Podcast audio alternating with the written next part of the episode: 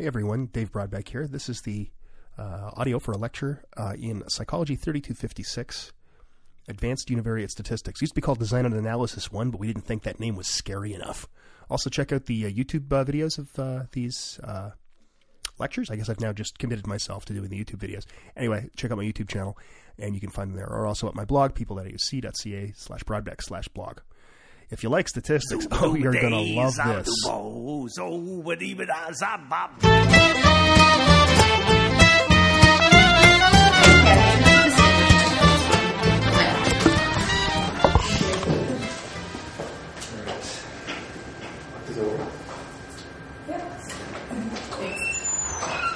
There we go. Okay, so um, today we're going to start, not finish this. This will we'll finish this stuff up after the break. There's no way we'll get this all done today.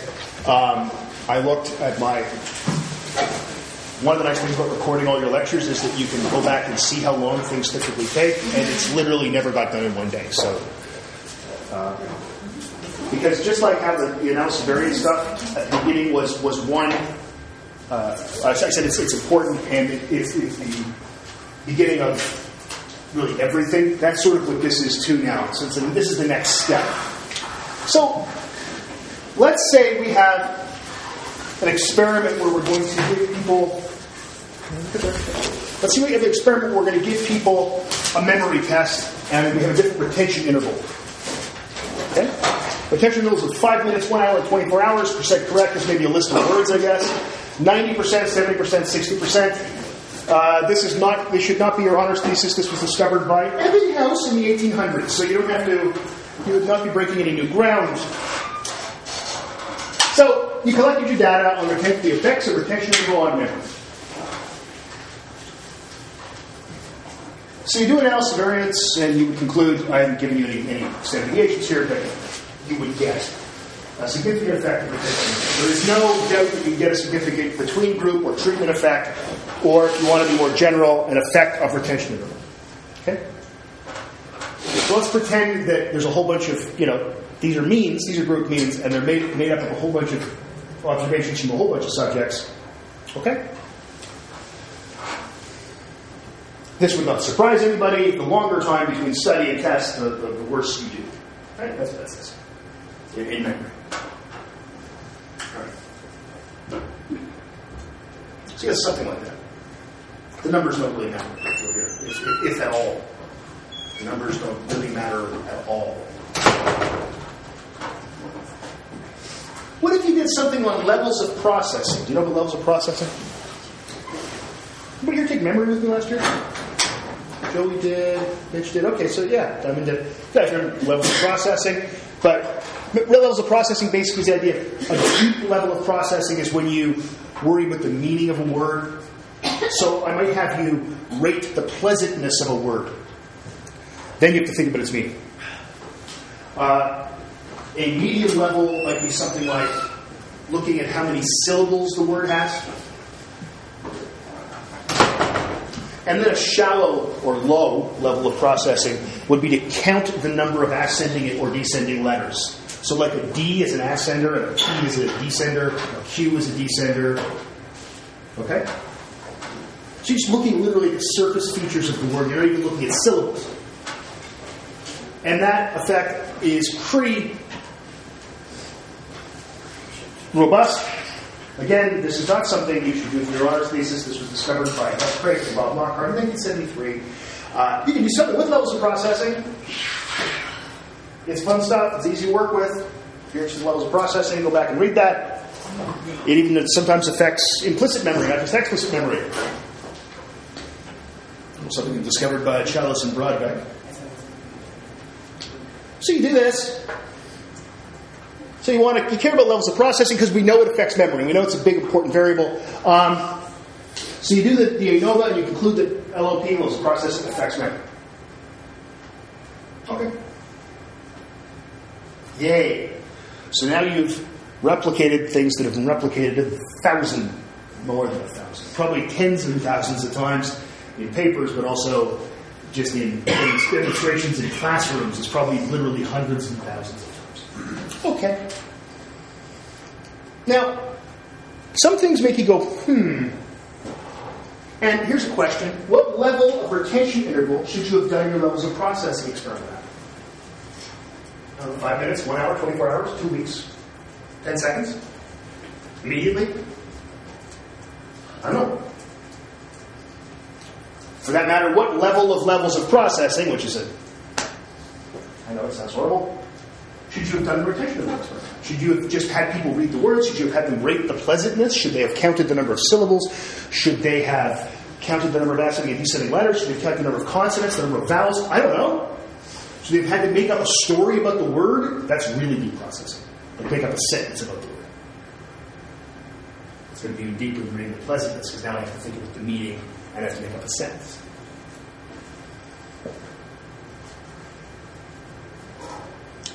Well, and you can pick any, and any would be completely valid.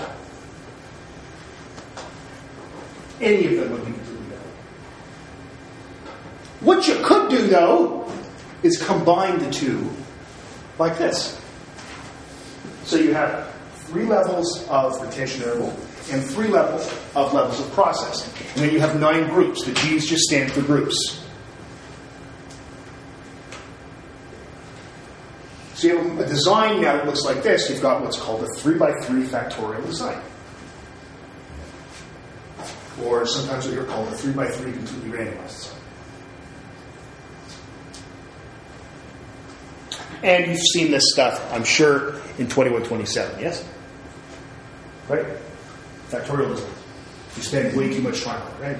And it makes you angry and you cry and you break things and you draw too many interaction graphs. Right? This is why I hate teaching that class. And this is why, luckily, I haven't taught it in 20 years. The last time I taught that class was literally 1997. It is the most boring. It's important to know that it's so boring to teach. You're standing up there going, and then uh, if you fall asleep, like you actually your head nods while you're teaching. It's important to know. That's important. Not unlike this class. By the way, I have Olympic fever, which is why I was wearing Team Canada sweater today. About the Olympic fever. The women beat the Americans last night 2 to 1, which was great. The best part is the Americans scored just after the final time went off, so their goal didn't count, which I just love because it's heartbreaking for them. uh, and then we kicked the crap out of Switzerland. Right? When I say we, I was drinking coffee. I really had very little to do with it. So, or did I? So, questions about this. Does this design make sense? Right? You've seen designs like this before. So, oh, now we got a structural model. Now we're going to break it down, yo, as the kids say on the street. Yeah, it came, it had fire. That was pretty cool, right? X equals u plus alpha plus beta plus alpha beta plus epsilon. Those are not the alphas and the betas from the type 1 and type 2 error. I'm sorry, this is the way the world works. It's not my fault. Don't get mad at me. Get mad at statistics people from years ago who did this. Kind of like that fire intro thing that when it came, it was like it's on fire. It's kind of hot. You went with the yo. Yeah, it did. See, it's because I'm pretty. I'm street. I don't know if you know this. My street name is Dave. So, DJ Jazzy Dave. So, pretty good, right? I, I, I, look, I get bored and I start playing with transitions. It's like when PowerPoint first came out. You, you probably you don't remember that because you're too young. But when PowerPoint first came out, people tried all kinds of transitions, star wipes, you know, things like that. Uh, sounds were big in PowerPoint in the early days, right? My, I remember my my wife gave a presentation on edu- French education in Canada in Algeria. Long story, but so she had a PowerPoint presentation because she went to Algeria in 2005 because that's the kind of thing she does. Um, and it had sort of just hit there. So they go to set it up, and the guy says, oh, I've, I've fixed your presentation. And she's like, What do you mean? I added some sound. So every, every time anything came in, it went, and they were all different too. Like, you know, it's like I'm trying to be a professional person doing this thing, Yeah, and now I look like, and I'm already wearing like she was uh, hijab on, and she had this traditional thing to be nice, you know, and um, respectful, and then she said, I already feel a little bit weird. so now, Yeah. Funny. French PhD. Somewhere I've got a video of that. So any score equals the grand mean, see, plus the A effect. That's the effect of variable A. We have two independent variables. A, the B effect, the interaction. Oh, now it's getting interesting. And of course, error. Error is the fastest effect, as you saw in in. So, when you, when you look at that model, there's nothing really different. The only something one different term here. Because if we just think of A and B or alpha and beta as being like tau, the treatment effect, the only thing that's new here is the interaction. It's the only thing that's new. Everything else we've seen before. We've talked about error, that's within group, if you want to call it that, or you know, individual differences. We've talked about a grand mean. We've talked about treatment effects. We said two of them. Right? Yes? Okay? So there's nothing, there's only one new term here.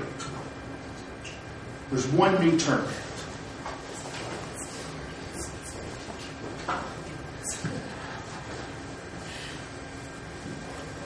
Questions about that? So the model shouldn't be anything that is, is something you should really worry about.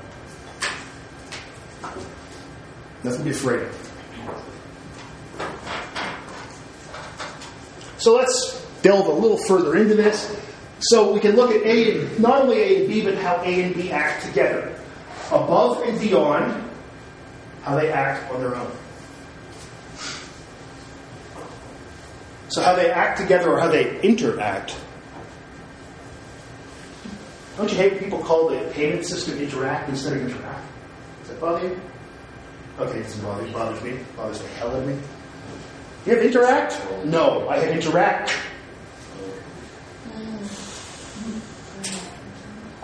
So many things bother me. It's a long list, man. It's a long list.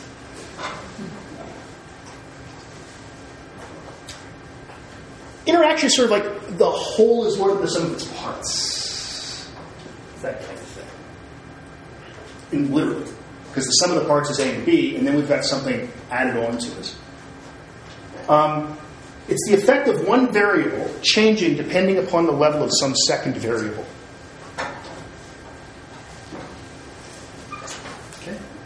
The effect of one variable changes depending upon the level of some second variable.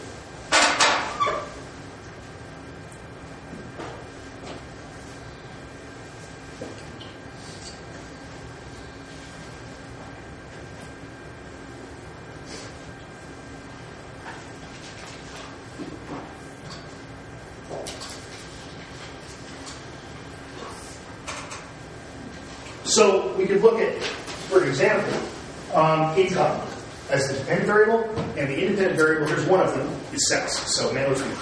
Men make more money than women. It's not fair, it's true. It's getting better, it's still true.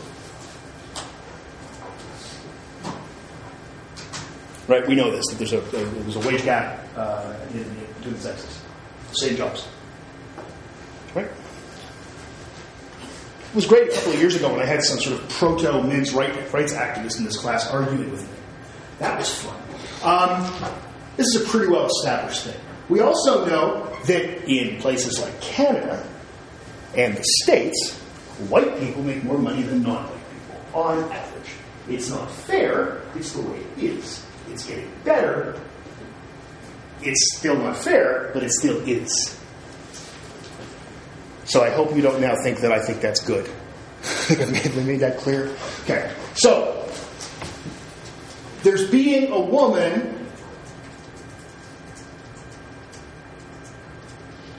there's being a minority, and then there's being a minority woman, which is the hardest thing. And in fact, being a minority woman, it's worse for income on average, if you're a minority woman, than just the addition of the two, two effects the effects of being a woman and the effects of being visible minority.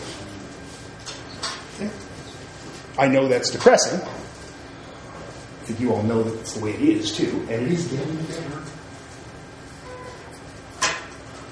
I know the sex difference in uh, wages in Canada 25 years ago was, like 70 cents on the dollar. Now it's, it's they have seen around 90 in Canada now, which is better. It's still not fair or right, but it's way better than it was. Uh, excuse me, that's not actually true. That's all been debunked. Oh boy, that was fun. Um, don't do that. I'm not saying got, I like you guys. Um, certain people, after you've interacted with them for a while, and then they're not your student anymore, you block them on Facebook. That's all I'm saying. That's what you do. You go, yeah, I don't have to deal with this anymore because you're not going to be asking me any more questions, are you? Goodbye. Okay, so, see what happens. Do you understand what a, what a what an interaction is then? The effect of one variable changes depending upon the level of secondary. Yes? Okay? You've probably seen this exact definition in Cheryl's class, 2127, right? Okay. Oh, look, there's a nice picture. Note the equation. so, we have A1 and A2, and we have B1, sorry, B1 is the, is the blue line, and B2 is the, I don't know, maroon line. Reddish line.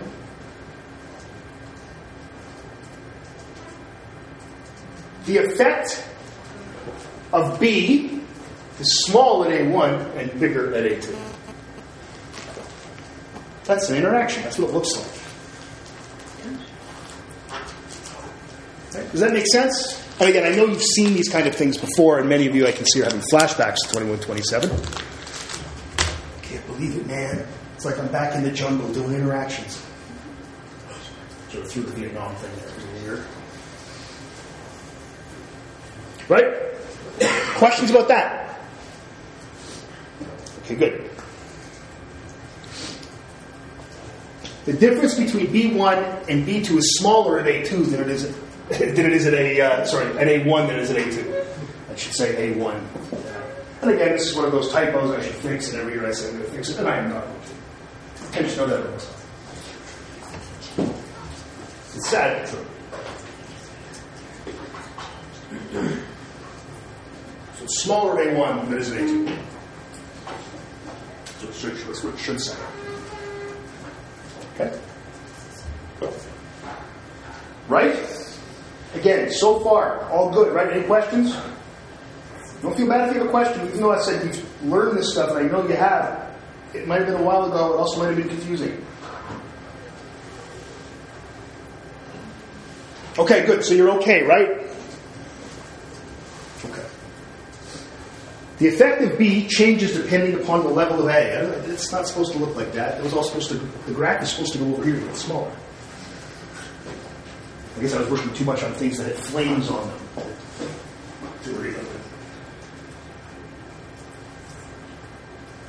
So I'm saying, this is the same, saying the same thing as this.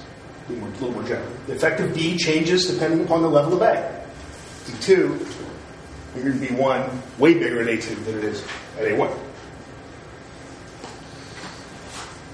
1 and 2, A1 and A2 are just levels of the independent variable A. B1 and B2 are just levels of the independent variable B. Okay?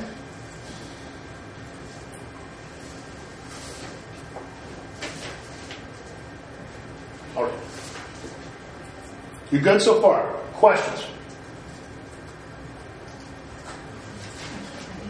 So, remember our model is x equals mu plus alpha plus beta plus alpha beta plus epsilon? You may guess I've said that before by the way it came out of my mouth.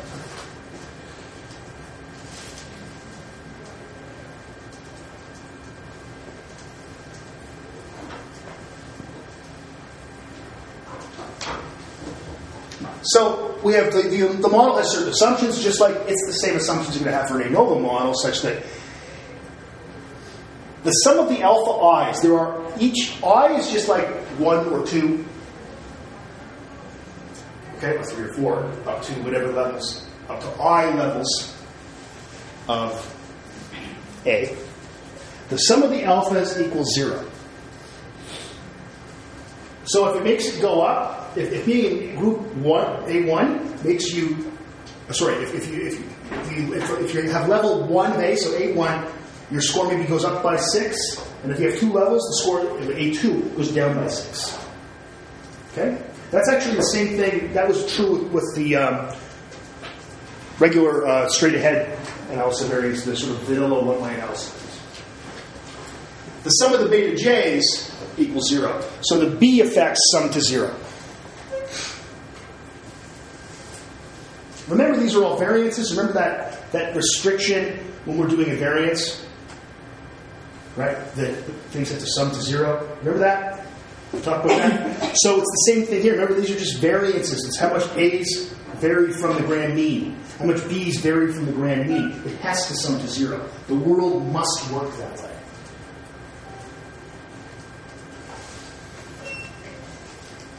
The sum of the alpha i beta j's sum to zero. So in other words, all the interaction effects sum to zero. Yep. The I's are the levels, and then the J is its own. No, i's are the levels of A, j's the levels of B. Oh, oh, Yeah, yeah. Okay. So what this means then is if we have, let's make it a very simple design, just a two by two, as simple as possible. Analysis variance, multi-factor analysis variance design. If the B's, if the B effect, we'll call it the B effect, makes all B1s, all B's go up by one for B1, then they must all go down one for B2. Because remember, they're Oh, just does have to yeah, and they're just they're, they're just variances. How much something varies around the grand mean. So for A's, what's going to be the effect for A1? Give me a number. Right. Eight. Eight. Plus eight for A1. So what's it going to be for, for A2? Minus eight. And now for the interaction, they have to sum to zero as well, but there's an extra condition added on to this. And that's that they have to sum altogether up to zero. They also have to sum rows and columns up to sum zero. So if we go plus one, minus one, minus one, plus. So one and eight is down to ten. One minus eight is minus seven. Minus eight is minus eight. Negative one, negative two, six. One, eight. That's a real variation. Okay. So it's just are restrictions that are put on there, and they have to work that way because they're variances. They're variances around the grand mean. The error is normally distributed independent with a mean of zero and a variance of sigma squared. That's again, it was the same thing with straight ahead analysis of variance. The only thing that's different is this interaction part. It's literally the only thing that's different. We just have this twice because we have two treatments. Okay? Error is normally independent. In other words, there's independent observations. They're normally distributed, I said that the other day, and they have a mean of zero and a variance of sigma squared.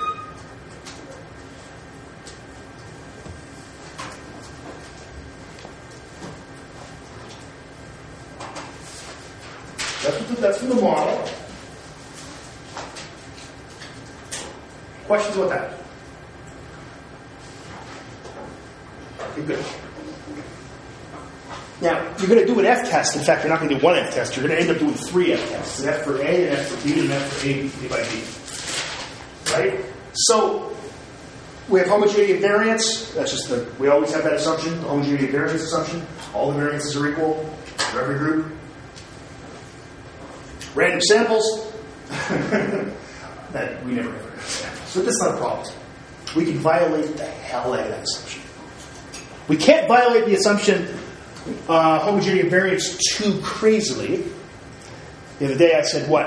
About four, one variance being four times bigger than the other is kind of the rule of thumb cutoff. So if it's like, if one variance is like two, three times the size of the other one, it's probably okay. And remember, we can take care of this usually, or often at least, with a transformation. Random samples, it doesn't matter. It literally, it doesn't matter.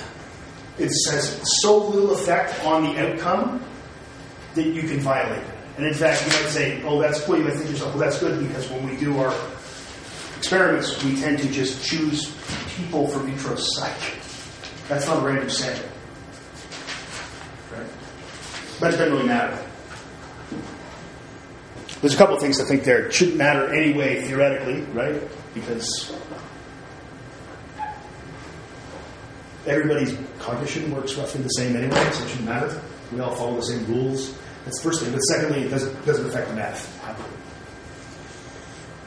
Normal population, that doesn't matter either. Technically, it matters, but it doesn't matter.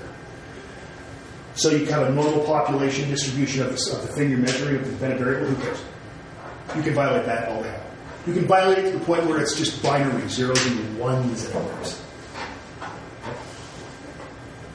I've seen it. I read a paper about that in grad school. I don't. I don't read stats papers for fun. It's a sign. Yes, the Journal of the American Statistical Association is not go-to reading for me.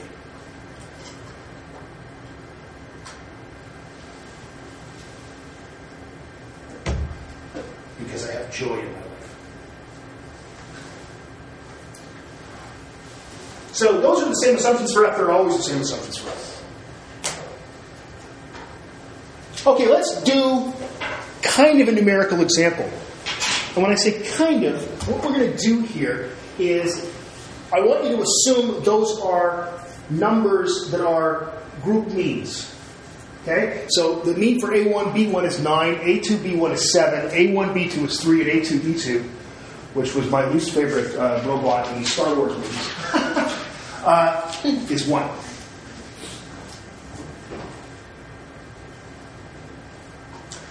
There are scores that make those up from individuals. We're going to ignore that. I don't how many subjects there are per group. I don't care. We're, we're going to ignore that thing. This is a conceptual thing to help you understand where the variance comes from. So we're not going to be doing any F tests here because we are not going to have any mean squared error. We can't because we, well, because we don't know what the individual scores are, and that's where you get squared error. It's within within cell or within group. We can't do that because we don't have the numbers. So we're just going to assume these are group means, okay? But remember, a lot of stuff's done with group means. When you think back to, I know you guys just did an assignment. Some of you did stuff by hand. Um, not all of you. But those of you who did, remember taking group means and seeing how they differ from the grand mean. That's we just have group means, and, and we can we can calculate the grand mean. Right? Question so far? Doesn't seem so bad so far, right? Or you're completely lost. That's the other possibility. I refuse to accept that. First thing we're going to do is get, uh, we'll remember what the model x equals 2 plus alpha plus beta plus alpha beta plus epsilon.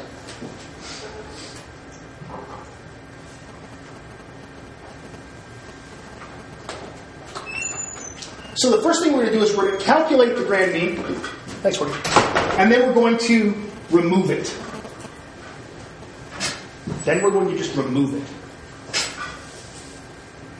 So the grand mean in 9 and 7 and 3 and 1, so it's 20, divided by 4, which equals 5. Why did I divide by 4? I have four observations.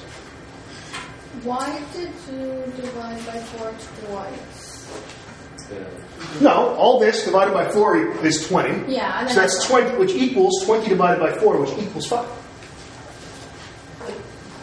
What do you mean twice? Look, 9 and 7 is 16, 19, 20. That's 20 divided by 4, which equals Okay, 20 divided by sorry, I 4. was Yeah, you just, you just, yeah. I was reading that whole Yeah, you're, you're reading it, you're reading it. Gotcha. Reading it properly. Okay, I gotcha. Make sense now? Gotcha. You yeah. okay, both of you? Yeah? Yeah. Okay, good. No, I'm glad you're asking questions like that because if you don't ask that and then you think you're supposed to do it twice for some reason, you Yeah. can screw something up. Yeah. So if, if, if, if what I write down there doesn't make sense, tell me so I can. I mean, I'll never change it. It's not happening. I But- just thought you were you were dividing. Yeah, oh, I get it. I get it. I, I, I see how you could you could misread that that way. Remember, just two equal signs. Okay. Yeah.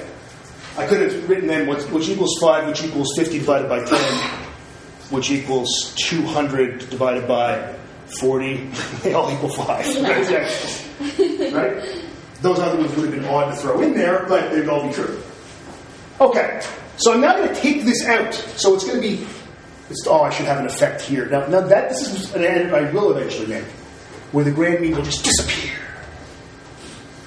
I'll take that kind of care because all for the special effects and for the YouTube hits, like I get it. They keep raising the bar. I can't put ads on my stuff. Like I've got tens and thousands of views, but I'm not. A, not that, I'd like to have. I'd like to make some money on this. Okay, they pay me too much. Um, I just took twenty out of each. Oh, sorry, five out of each cell. Nine minus five is four. Seven minus five is two. Okay, I'm not going to say the rest of the arithmetic.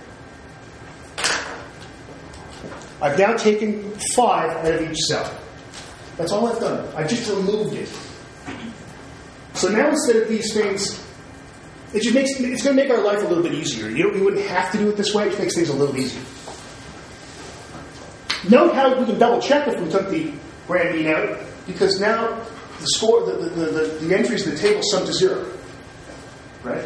Because I've taken out the average. If I've removed the average, and the average was five, five minus five is nothing. Four and two, negative two, negative four. Let's hooray! We win. Or at least we hit it pro- We're doing okay so far. So now what I'm going to do is we're going to see what the A effect is. Uh, yeah, the sorry, what the B effect is. So the grand mean's been removed. We can now go on to the effects of A and B. Let's see if we if our A and B effects are non-zero.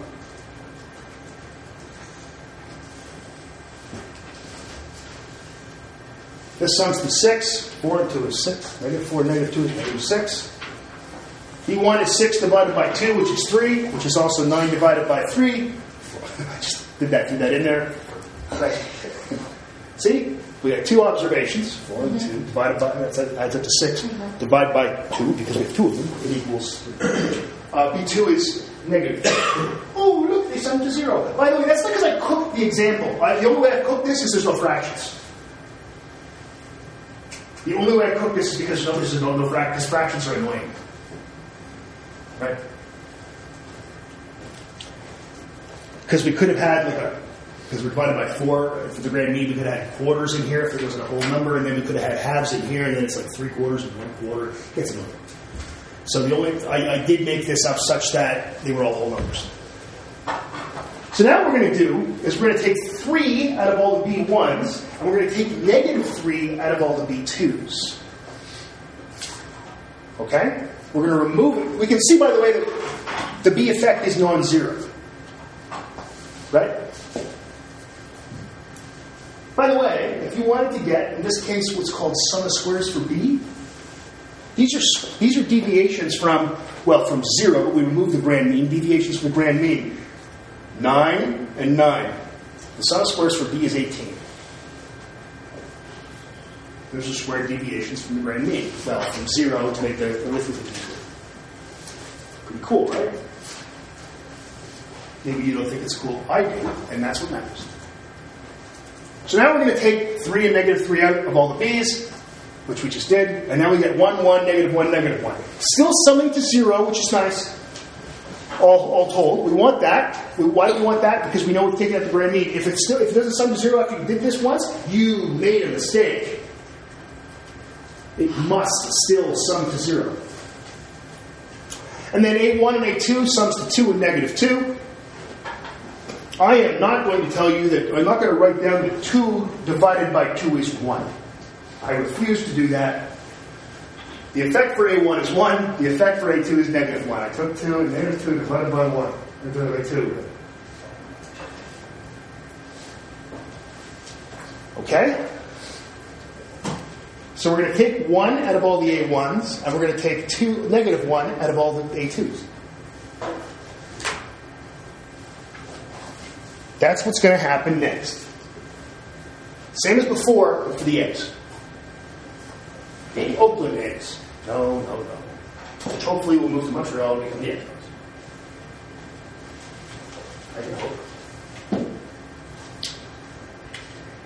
So for A's, you're going to be taking one and negative one mm-hmm. from each one? Yeah, and I take one from all the A1s and I take negative one from all the A- A2s. You should be able to, just by looking at that, tell what's going to happen. We're going to get a bunch of zeros.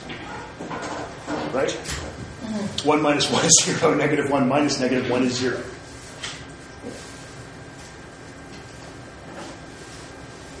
This is what we're left with. Now, this should tell us something. We've taken out the grand mean, we've taken out the A effect, we've taken out the B effect.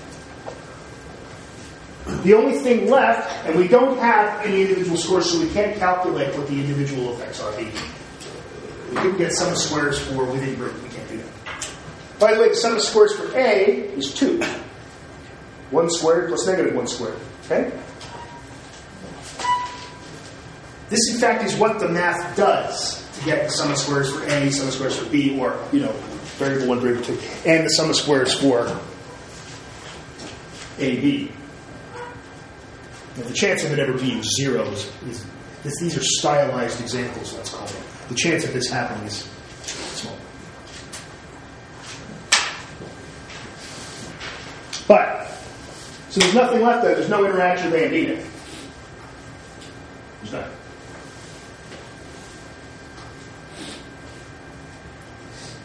So this doesn't mean there's an interaction, even though these sum to zero, they must. But four zeros do sum to zero. Yay.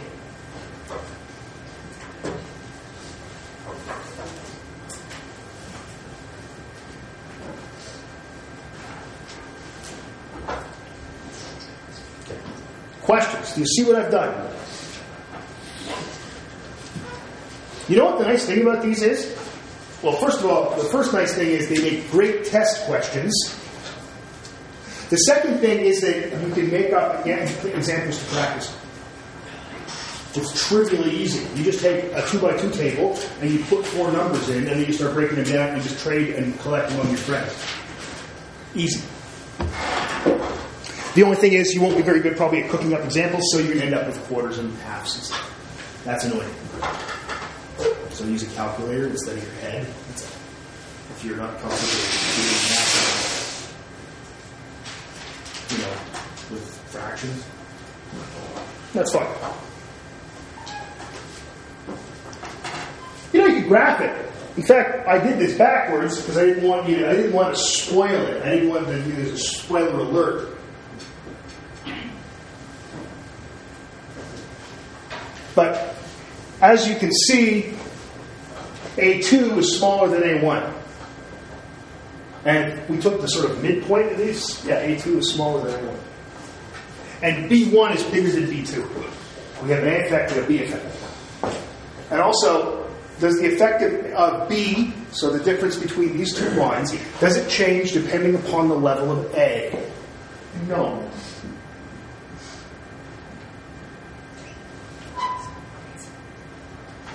If I was doing this myself, I'd graph it first. Just to, so I can, but you, you graph it last and say, okay, when I look at this, is this consistent with the numbers I got? Yeah, it is. And as you can see, I just did this automatically. So in fact, there's quarters and halves and stuff on the, the axis. I was just doing this for my own purpose, just to show you guys. If it was real data, I wouldn't do that because it's bizarre. But the scale, the scale. Okay. Questions, please. The last slide. Yes, So our conclusion was, was that there was no interaction. that's correct. And there's effects of A and B That's correct. separately, Yes. not interacting. That's right. Okay, so how would it look if there was an interaction? How would that chart look? Uh, the, the, let's say, for example, that here at A1, these might get a little closer Yeah. or further apart, Okay. one or the other. How, how would we see that in like this chart? What like? Oh well, we might maybe we would do a different. Uh, we would do another example. and then we can see how Okay. that works. Yeah. One of the ways to look at it, though, at the beginning, again, you could graph this right away, or you could just look at this and say, A2 is 20 less than A1. Yeah? And A, uh, that's at B1. At B2, A2 is 12 bigger than B2. There's an interaction here. There must be. Mm-hmm. So you can look at it that way. And if it works horizontally, it also works vertically. 30 is the difference here, and 2 is the difference here. There's an interaction. So, spoiler alert. Dude, spoilers.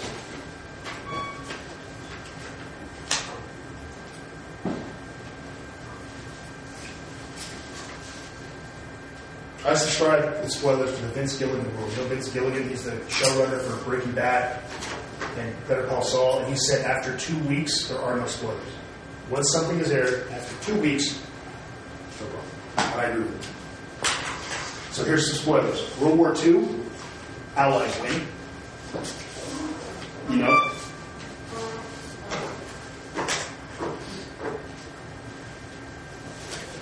I love, you ever, you ever see Yahoo Answers, by the way? The worst website in the history of the world, right? It has the all time greatest worst question, which is how is Babby formed? Have you ever seen that? How is Babby? Some of you have. Apparently, anyway, look that up. Babby spelled B D B A B B Y. How is Babby formed? But I saw a Yahoo Answers question once. Sometimes I just read it for fun to see how stupid people are. And someone said, I was just wondering if Band of Brothers and the Pacific took place in the same universe. Yeah, World War II. It's not like it's a universe, it's not a comic. Yeah, one was in the Pacific, one was in Europe. You dummy? Okay. Spoilers. Of 1812 ends up in a tie. Uh, okay. Grand mean here 20 plus 0 is 20, minus 10 is 10, plus 2 is 12, divided by 4 is 3. Our grand mean is 3. Right? So let us just subtract 3 from every cell. So now we're just going to remove it. This is a step you can actually probably skip. It just makes life easier if you don't if you, if you do this because you're going to get the actual values for A1 and A2. Like it's going to be easier to do. It's awesome. So instead of now these being deviations from three, we're now deviations from zero. This makes your life easier. That's all this. So 17 minus 3 minus 13 minus 1. So we're going to do uh, we're going to do columns first instead of the rows. Last time we did the rows, mixing it up a little bit, calling it audible.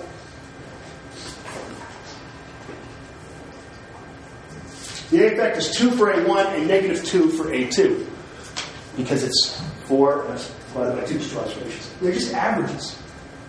They calculate an average, you take the number of observations, the, the, the total, and divide by the number of observations.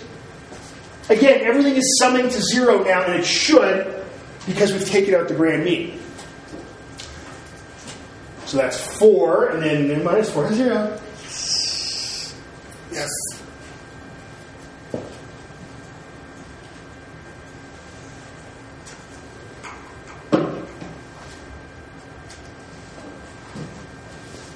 What if they didn't? You made a mistake. Okay. Yeah, it, it, it can't not. It's impossible. So what that means is you made an arithmetic error. You really can't learn. So you can check every step of the way when you're doing this on a test or a quiz. You really can. You can always check the it's still some zero, it's still zero. Because it can't not. And if you make up your own examples to just play around with, you'll find that that's just how the universe works. Yeah.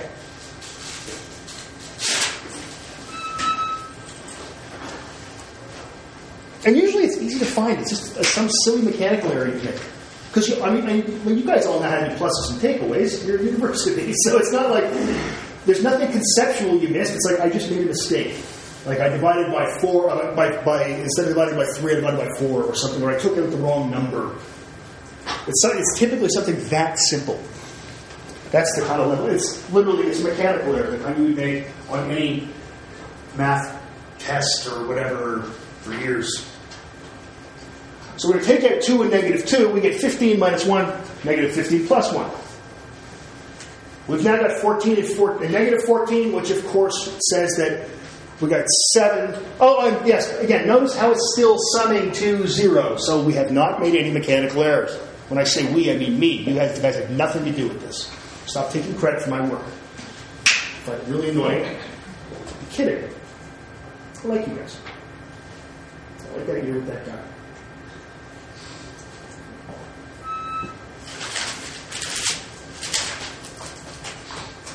Happen that one person wrecks a whole impression of a whole year of a course. No, yeah. Though there's some great people in the class. I'm just saying.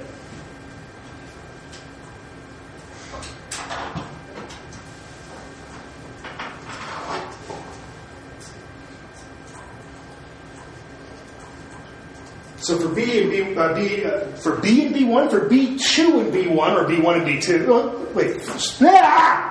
For B, we have B1 is 7 and B2 is negative 7. Okay, it is right. It's just that it's divided by fine. How'd you get that again? 14 divided by 2. Negative 14 divided by 2. That's all it is. That's all it is. Because they're just average effects, average elevation or depression of scores due to being in, in B1 condition or B2 condition.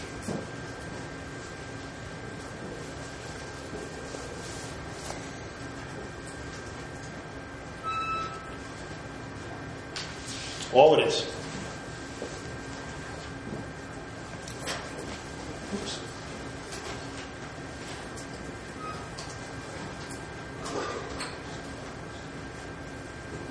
All right. So let's take out 7 and negative 7 from 7 from B1, negative 7 from B2. All what's left is now interaction. There's no dividing to do here because the interaction effects are for each cell. So it's well, you can say you're dividing 8 by 1, negative 8 by 1, negative 8 by 1, and 8 by 1. Now, here's another place where people tend to make a conceptual error. They look at this and go, these sum to zero, that means there's no interaction. No, it means there is an interaction because they're non zero. They must sum to zero. If they do not, you made a mistake. Mm. You can't get numbers that don't sum to zero both horizontally, vertically, and altogether.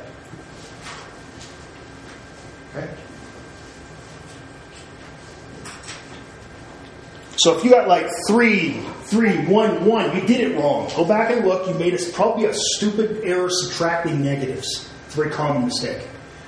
Because you sort of forget that, you know, negative 5 minus negative 5 is actually 0.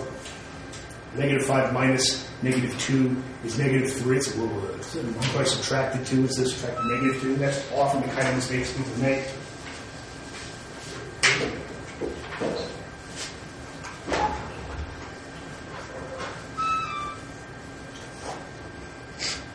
Dave? Yep. How did you get the eights? That's, I just took out 7 and negative 7 from all the, uh, was it the B's? Yeah. Yeah. Okay. That's all it is. That's all it is. So if we had no interaction, we would just see zeros. That's the be- difference. the all zeros just like the last example. Okay. Yep. So we have an interaction.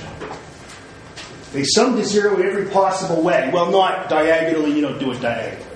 Mm-hmm. Uh, not tic tac toe.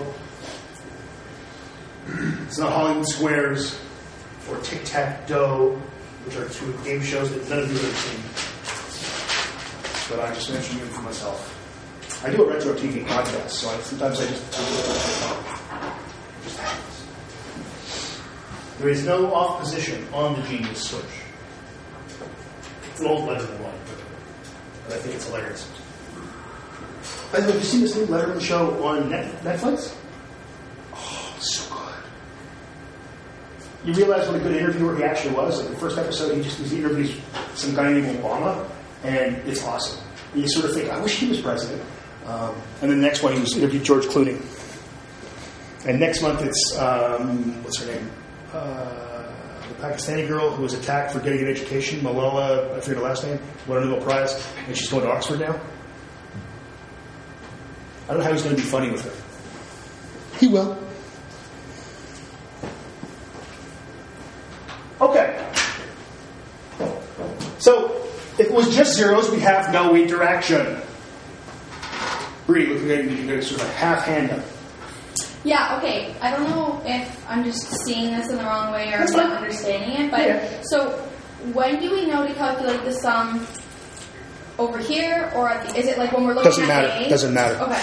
Doesn't, it doesn't matter which one you do first. That's why I did one of them first the first time and the other one first the second time. So there's no logical order to it? That's what I didn't understand. No. Okay. The thing is, you just do the, do the most simple things first, so the A effect and the B effect, then you do the AB. Okay. But you're, you're calculating the sum for the effect you're looking at. Yeah, yeah, that's right. Okay. So when you look at the model, x equals mu plus alpha plus beta plus alpha beta plus epsilon, start with the left hand side of the model. You do mu, then you do A, then you do B, or you do B, then you do A. It doesn't matter. Then you do AB, you can't do E. You can actually do the whole thing this way if I put a whole bunch of numbers in here, but we'd be here till like Thursday next, which would be bad because the break's coming and you have to be sitting here and podcast that run out of batteries stairs.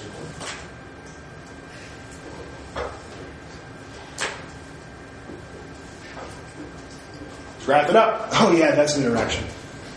When two lines crossed. Pretty good indication that the effect of one variable change depending upon the level of the second variable.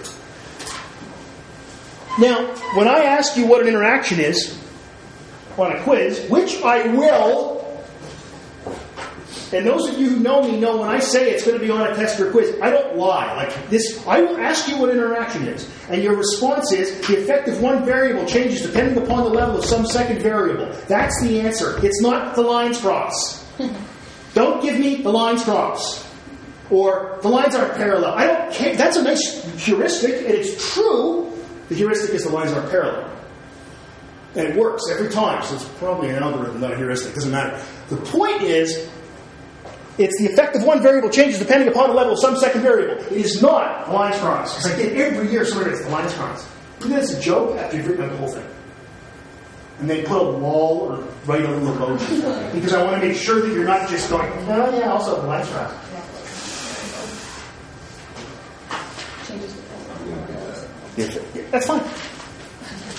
But I will, when I give Taylor the key, I'll say, unless there's some indication the person is clearly kidding, give them zero in the whole quiz. it's like, So don't and also take other points off of tests. Do whatever you want. You have access to my spreadsheet. That's what I'm going to tell her. Also, hunt the people down. Don't forget that LOL. Just don't forget that. That's fine. Or a little happy face. The happy face would be fine. Yeah. JKLOL would be fine. You know. All right. So you graph it, you see clearly there must be an interaction. So let's think about interpreting interactions. And this is where we're, we're going to probably stop for the day because I know this has been a little bit, uh, this has been a lot. Also, it's almost time for the break. And who really wants to go to school when it's almost time for the break? I don't want to be here. You don't want to be here. You're sick of me. Okay. Be careful when you're interpreting main effects in the presence of an interaction. So, with, when we have what's called an ordinal interaction, an ordinal interaction is when the order of the effects is preserved. That looks like this. That's two. So that's an ordinal interaction the order of the main effects is preserved. Do you see what I mean by that? That in this case, A1 is always bigger than A2. It's just that it's that that effect itself is smaller at B2 than it is at B1. So- I feel con- that- If they were to cross, it wouldn't be. that'd be called a disordinal interaction. Okay, because the. The order of the effects is not preserved anymore. Because, and I look at it this way: when I try to interpret this graph, when I say to you, I, I feel confident saying to you that A1 is bigger than A2. I don't have to qualify that with usually. right? I don't have to qualify it in any way.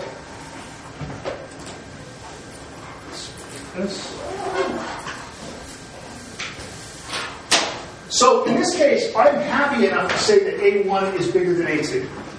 I can, I can, I can feel good by, by saying that. I, and it's easy to say. I don't have to say anything complicated. With a disordered interaction, it's probably almost impossible. So if we had a, a, one look like this, so this would be disordered.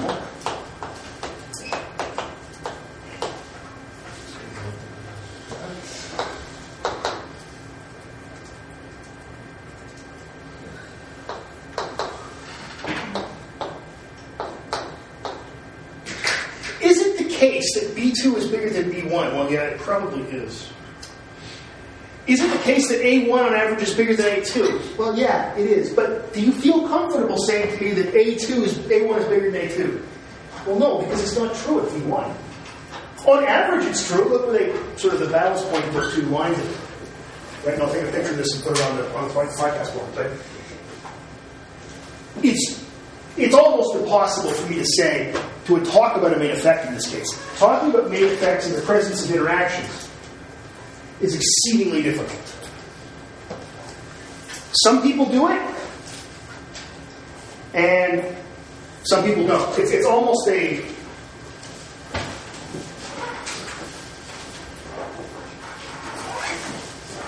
a stylistic thing. If you think it's okay and you can you can you can feel comfortable saying something, that's fine. But I just can't.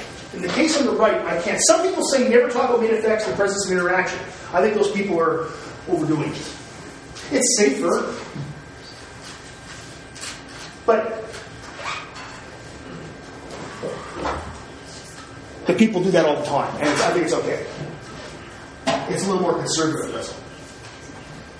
So take a look at previous data, take a look at what you would expect to happen. That's part of where you make that decision. All right? Questions? So far, not that bad, right? Okay, it gets a little more uh, hairy next time around. Um, Dave, can you just show me where the two podcasts for the next two lectures will be from last year? Have it up. The next two from last year, From last year. you just have to go to the website. Is it this website? Or is it No, no, on no. the Facebook page? And then also you can see videos from last year as well. Those, those are those are on. Uh, Your YouTube channel. Would they be titled Okay, bye. Oh, yeah. Yeah, it is. Okay, yeah, I'll see you later. What?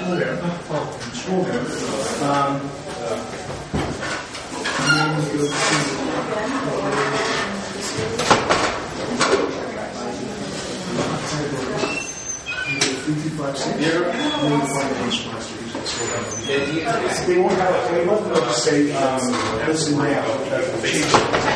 But the, but the audio should be there. And then your YouTube channel, would I, would I find the link on your Facebook page? Uh, Or it might be the search, syllabus. search for my name like, The on, on. Okay. Between, you know, Search for A1 and Brodbeck. You're gonna, you're gonna find me. Okay. A1 is always bigger than A2, so we say that A1 is bigger. And then the other one, it has a four. Can't believe out of all.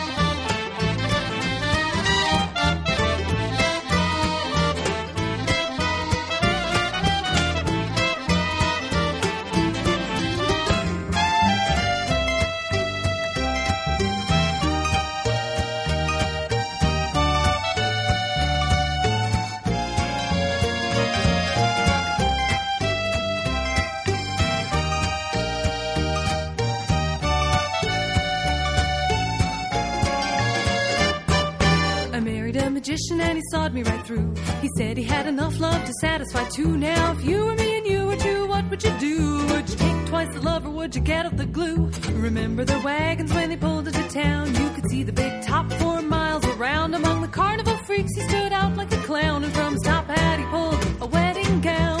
Hey, hey, what you gonna do? You can't love me and another one too. Hey, hey, what you gonna say when the cat's away? The rats are gonna play.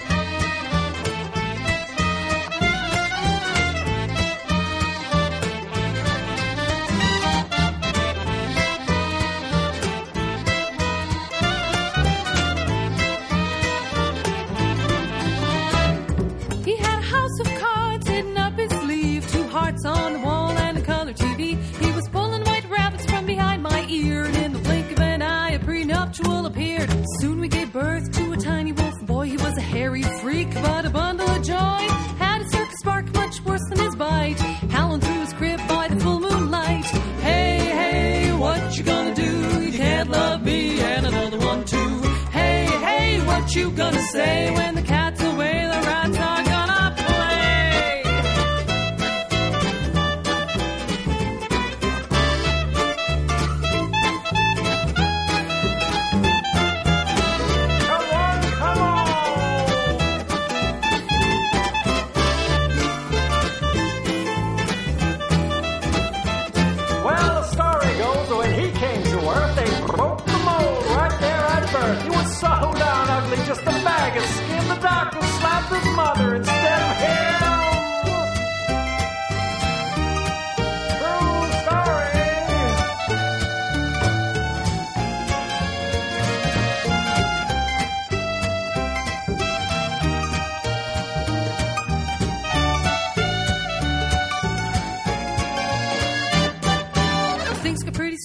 towards the end of my stay, he'd ride the bearded lady and be gone for days. And just when I thought it was safe to relax, he'd be hanging on the ceiling like a vampire bat. In all that time, I learned the tricks of the trade. I knew there'd be a time when I would have to escape, so instead of packing up and moving away, I found his magic wand.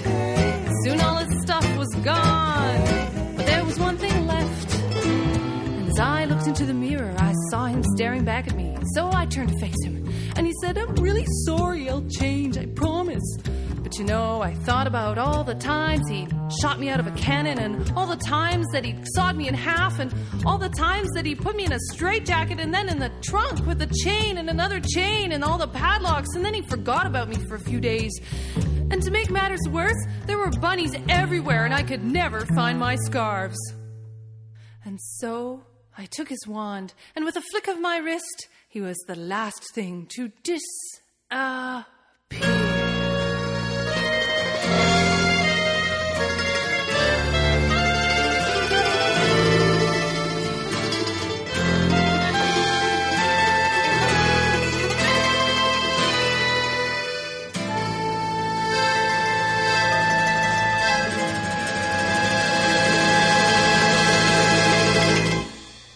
Thanks for listening to the lecture. Um, all of the audio is available, of course, on iTunes or whatever podcatcher you're using. Just search for da- uh, Dr. Dave Brodbeck's uh, Psychology Lectures in Algoma University, which is the most ungainly title ever.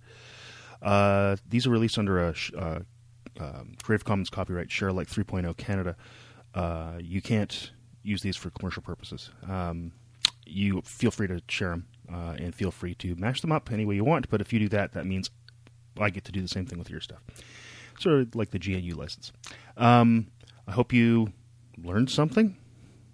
But if you didn't, I, unless you're one of my students, I really don't care.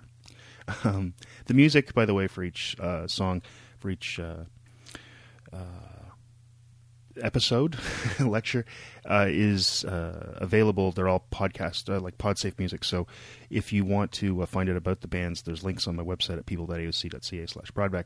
Uh, if those links don't work, just contact me and I'll find uh, I'll find out. Um, often I put links actually in the if we call them show notes or blog posts. So you know, buy these people's music. They're they're making the stuff available out there. Thanks everybody. We'll see you next time.